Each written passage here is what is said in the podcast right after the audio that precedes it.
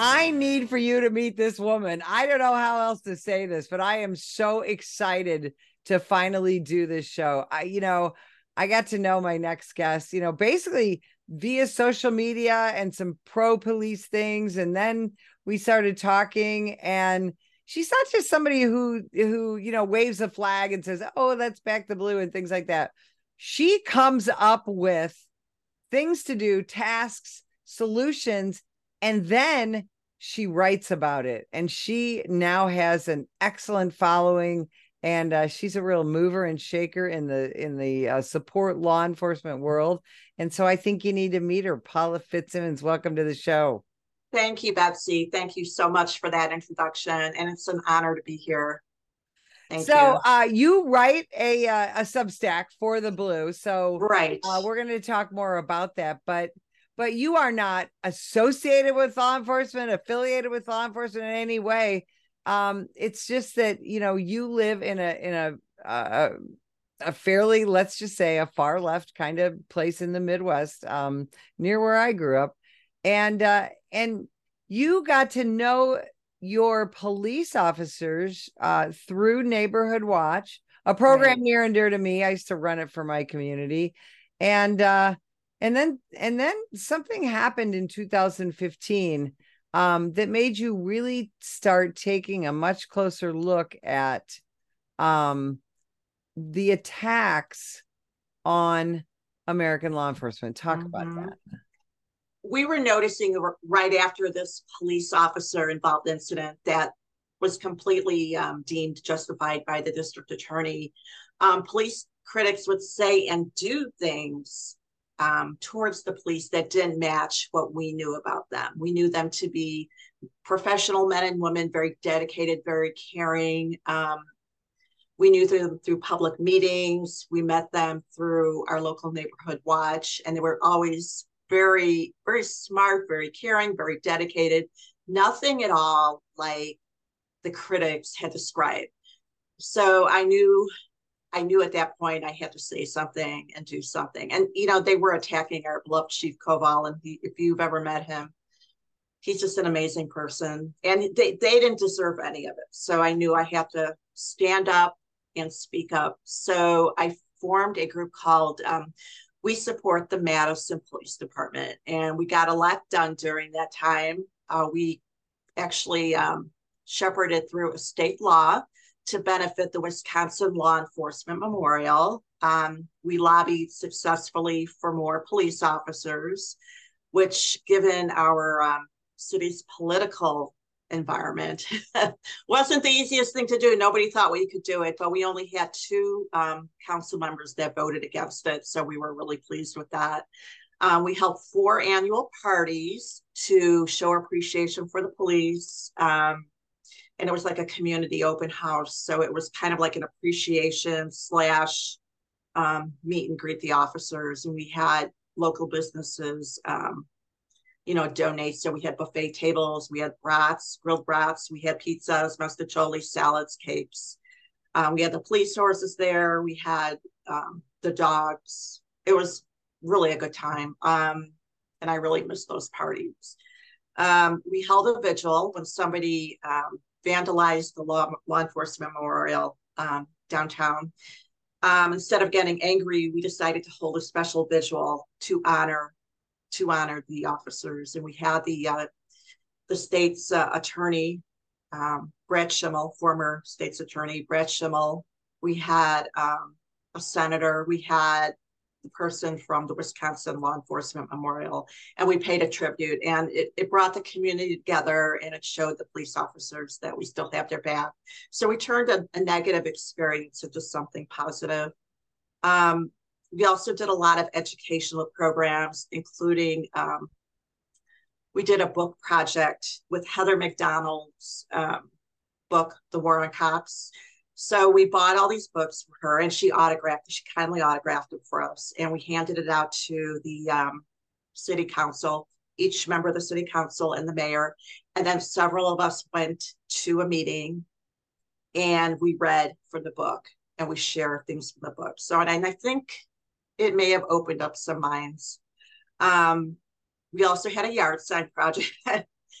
um, we had these yellow signs made up, and people would put them up through the the city. And I'm not sure, depending on where you live, I'm not sure I would recommend this because ours were vandalized constantly. I mean, we, we would put one up, someone would write something really nasty on there, so we would keep putting them up. And somebody actually went around town and stole them, and um, the police found a bunch of them in their car.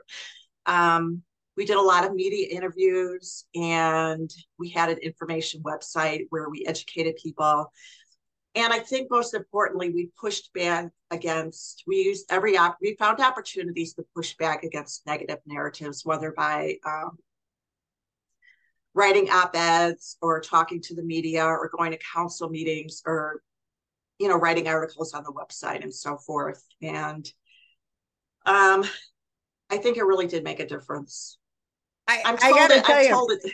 I gotta tell you, Paula, everything you just described there, everything you just did is basically what the National Police Association is all about. You, as citizens, advocated for your law enforcement officers. And I think that's what is so extraordinary. And, and that's why I wanted to talk to you because, you know, I also came from a community, a community in the Midwest where we had strong citizen support. Of our police department. Our citizens group, we had a group called Citizens Appreciate Police. They had an award ceremony uh, every year for us. We had wow. we had a community radio watch where they would, you know, you know, patrol and calling crimes. And I, I you know, we had so, police explorers. We had so many different programs. And I can't tell you as a a, a police officer how good that makes you feel to have your citizens advocating for you in the community instead of just, you know, I mean, it's great to go up to a police officer and say, we appreciate you, we support you, and things like that. But, but you guys, you put in the time and the miles and the money and, and, uh, and it was really successful. Let's just tell people you are you're in Madison, Wisconsin. That's where this took place uh, um, you know, beautiful, beautiful city. I've spent a lot of time city. there. And uh, it, but the the university there is oftentimes called the Berkeley of the Midwest. Yeah. And uh, it can be very far left in its politics. And and you guys took that on and uh, and you did so much good. Yeah, and I, mean, I, I will say it was it was very challenging. It wasn't a you know it wasn't a cakewalk. I mean, we took a lot of harassment. Um, there was a point I had to shut my website down um, somebody was sending me emails like i would get literally i'm not kidding like 300 400 a day. It was like disgusting things. So things like that and they would woo us in meetings and but they're the tolerant so, left. Pardon? They oh, call themselves the tolerant left. They're the tolerant. Inclusivity inclusivity. Exactly. As long as you think just like them. Uh, um so and and i want people to know this is again you know like when you said you had to shut off your website you're a professional author right? You're a professional writer. Right. I write um but i don't write about um, law enforcement. I actually write about um, science and pets and about veterinarians. I write for veterinary um, veterinarian publications. I write for pet publications and that sort of thing. So it's completely different but i do love to write so i wanted to use my skills and to benefit the police. So right. So and, fast forward to 2020, oh, and oh. um, you know, the the death of George Floyd, and you you know what did you see in oh. Wisconsin? It was awful. Um, pretty much what you saw around the country, Betsy. Um, there were riots. There were people throwing uh, those Molotov cocktails at cops. They were throwing it like in cars with cops in it. Uh, we saw images of cop cars um, completely on fire. Um, basically, what you saw in the media, we had down there. We had there were reports of um, people trying to run down the police, and the district attorney actually did not prosecute a lot of them. A lot of them got a free pass. So for assaulting an officer, you get a free pass. Um, and that's an area of frustration, I think, for um, law enforcement as well as the public who care about law enforcement. So, but, um, after you saw all that, you started to do some significant writing, didn't right. you? Right. I had I had taken a short hiatus from the local group. Um, I figured I had done all I can do for that group, and Chief Koval had left, and it, it just didn't have the. A lot of the cops we knew had left at that point. It just didn't have the same vibe. Um, it's still an excellent police department. Don't get me wrong, but it didn't have that. We didn't feel like that same connection. Mm-hmm. So I kind of took a break, and then after watching what happened in 2020 and seeing that the war on cops had accelerated after George Floyd, I wanted to get back into it. But this time I wanted to do it on a nationwide level and take what I knew, my experiences from Madison, and then apply that nationwide. So um, right now um, we're focused on a few things. Like one of them, one of the biggest priorities right now is networking with other organizations. And for instance, um, and as you may know, I'm partnering with the internet, partnering with the International um, Independent Women's Network, and we're trying to make this issue um, make women, and we have a network of thirty thousand more aware of this issue because we're the ones actually that are more at risk from sexual assaults and you know human trafficking and domestics and that sort of thing and I, I, I just found it interesting if not aggravating, that most of the women's organizations don't even touch this issue. So I found, and you know, you you you you know, you purport to support women, yet this is an area that's affecting us. So um, that was an area of frustration that nobody was tackling it. So IWN is focused on that. So I'm partner partnering with them, and in turn, they're partnering with other organizations. So it's kind of like a snowball effect. We're kind of gathering a network. Um, so one of the things we're doing is creating presentations, a series of presentations. Three um, is part of a mini series, and the first one is called "How the War on Cops Hurts Us and What We Can Do to um, Take Back Public Safety." And that was our first. Um, we're going to be working on another segment on how the war on cops harms marginalized communities. And number three, we're going to be doing another segment on how crime statistics can be misleading and manipulated. So and that is a big. These are all amazing topics. And I'm so glad that you're partnering with women's organizations because, again, as we talk about this, and, and you and I have talked about this, um, as we see the skyrocketing crime around the country it's it's not just you know homicides in bad neighborhoods in big cities right. and things like that it's one of the, everywhere one of the things that we are seeing are the sexual assaults the human trafficking the uh we see women owned businesses that um there are shoplifters and burglars and armed robbers and and we are seeing a huge impact um in the lives of women in this country. And unfortunately, this issue has become politicized. So a, a lot of women kind of believe they have to vote left because, right. you know, whether it's because of, you know, women's rights or that euphemism, reproductive health or, or yeah. whatever, when they don't realize, I think a lot of the times women don't realize, especially young women, that if you support law enforcement, you're actually advocating for your own health and safety. Exactly, Betsy. Exactly. And we have so much to lose um, right now. It, it, you know, it's really scary. I mean, there's, you know, and I just wrote an ebook, um, you know, and then it covers a lot of the materials. And I covered it in my presentation how we're affected. I mean, there's, you know, there are cities like Los Angeles that are disbanding special units like uh, special victims units, animal um, cruelty units, um, homeless units, things like that. Um, New York is not solving rapes like it used to. Seattle, Seattle is only taking on Seattle is mm-hmm. only um, taking on sexual assault cases that impact um, younger like girls mm-hmm. or where they have information. If it's an older woman, it, they have to have information or it has to be a current case. So, I mean, these are things that really do impact us. And a lot of these women's organizations just don't even want to touch it because, like you said, it's politicized. and it shouldn't be. It shouldn't be.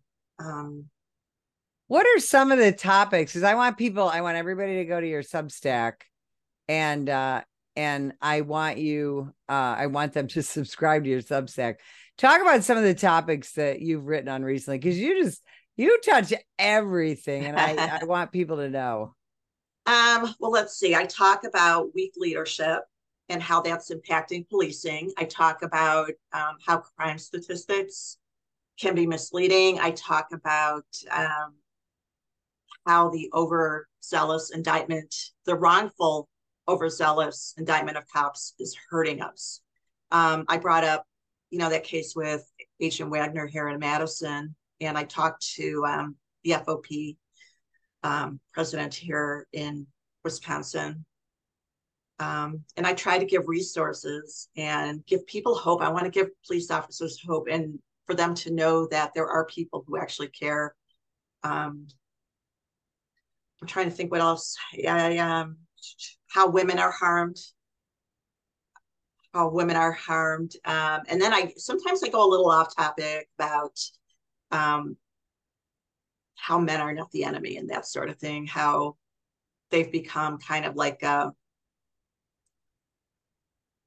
like we're oppressed. You know what I mean? They like some groups like to say we're oppressed. I don't feel oppressed. So I right. I mean, sometimes I, I've heard activists talk about law enforcement as the patriarchy.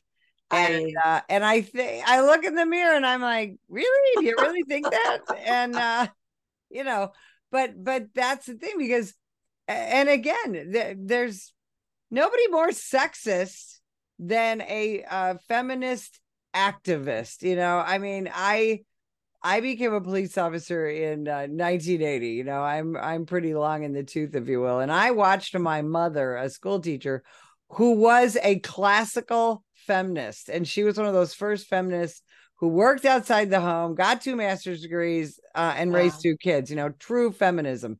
And that's what and, I think of, right? Yeah, right. And that's women's rights. Feminism. Yes. but you know, now you see, uh, you see people who call themselves feminists but yet they say, you know, oh, law enforcement's a bunch of toxic masculinity. I'm like, well, I did that for 29 years. I'm not particularly toxically masculine.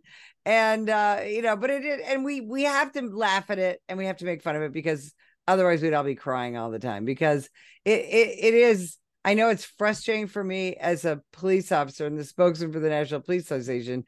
And I know it's frustrating for you as a citizen, as an American, um, and as an author and a researcher, isn't it? It's very frustrating. And I honestly, I'm very frightened. Um, I do what I can, and I'm trying, I, I'm working really hard to support the police and bring together people. I, I don't, honestly, Betsy, I don't even know if this will put a dent in it. Um, it's better than doing nothing um, we have to do something. I mean, it's, you know, sitting back and complaining and hashtagging on social media. That's not, you know, that's not getting us anywhere. We have to start talking to our legislators. We have to start urging them to um, craft bills that support police officers. We have to start eh, doing more things that actually count. If somebody's watching, Paula, and they want to um they want to start something for their local police department. What how do you recommend um starting that process like you did 10 12 years ago?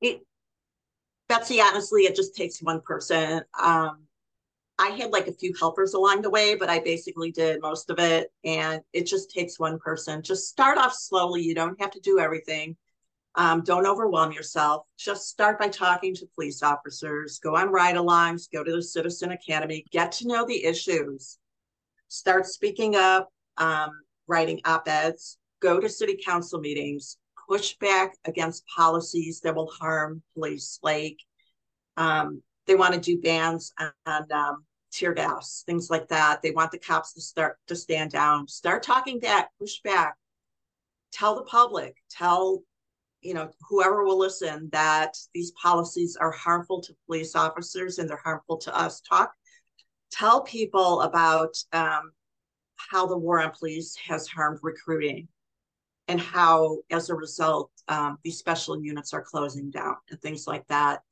Um, I do have a booklet, eh, and I did send you a copy. It's an yep. ebook, and in the back I put um, a list of different things people can do um, to start supporting their police department, both locally, statewide level, and at the federal level. And I'm going to actually put it out tonight. I haven't really made it public yet, but um, I encourage people to. It's a free. It's completely free, and uh, I do everything on a volunteer basis. I don't accept any money. Um, my website is not revenue based or anything like that. It's strictly a labor of love, and I do this as a concerned American um, because I see, you know, the nation is in decline. And one thing we really need in an era where we have increased um, civil, you know, riots and civil disobedience, we have, you know, the borders out of control, we have rising crime, we have threats from, you know, other countries. We need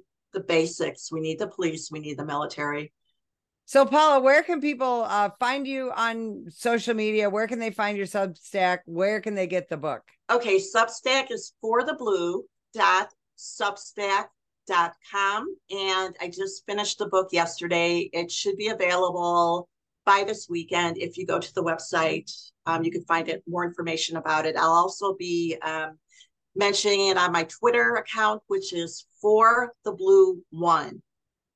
Right. And that's for at for the blue number one. Right. Awesome. Paula, I know you're so busy. I cannot thank you enough for taking time out to talk with us today. And if you would like more information about the National Police Association, visit us at nationalpolice.org. Ma'am, put the gun down! Put the gun down! Last year, law enforcement officers were involved in hundreds of thousands of use of force incidents. A use of force incident is when an officer must use nonverbal tactics to gain control of a dangerous situation. Put the knife on the ground. In many cases, officers have no choice but to use force when a suspect doesn't comply with a lawful order. Use of force is always ugly. No one likes it, especially police officers. Together, we can help de escalate these dangerous encounters. Help police officers by complying with their lawful orders. Don't attack, attempt to disarm, or flee from an officer. Use of force is an officer's last option. Most incidents can be avoided by not resisting arrest. If you feel you've been wrongfully detained by a police officer, then seek a legal solution after the encounter has been resolved. Let's keep everyone safe. Comply now and complain later.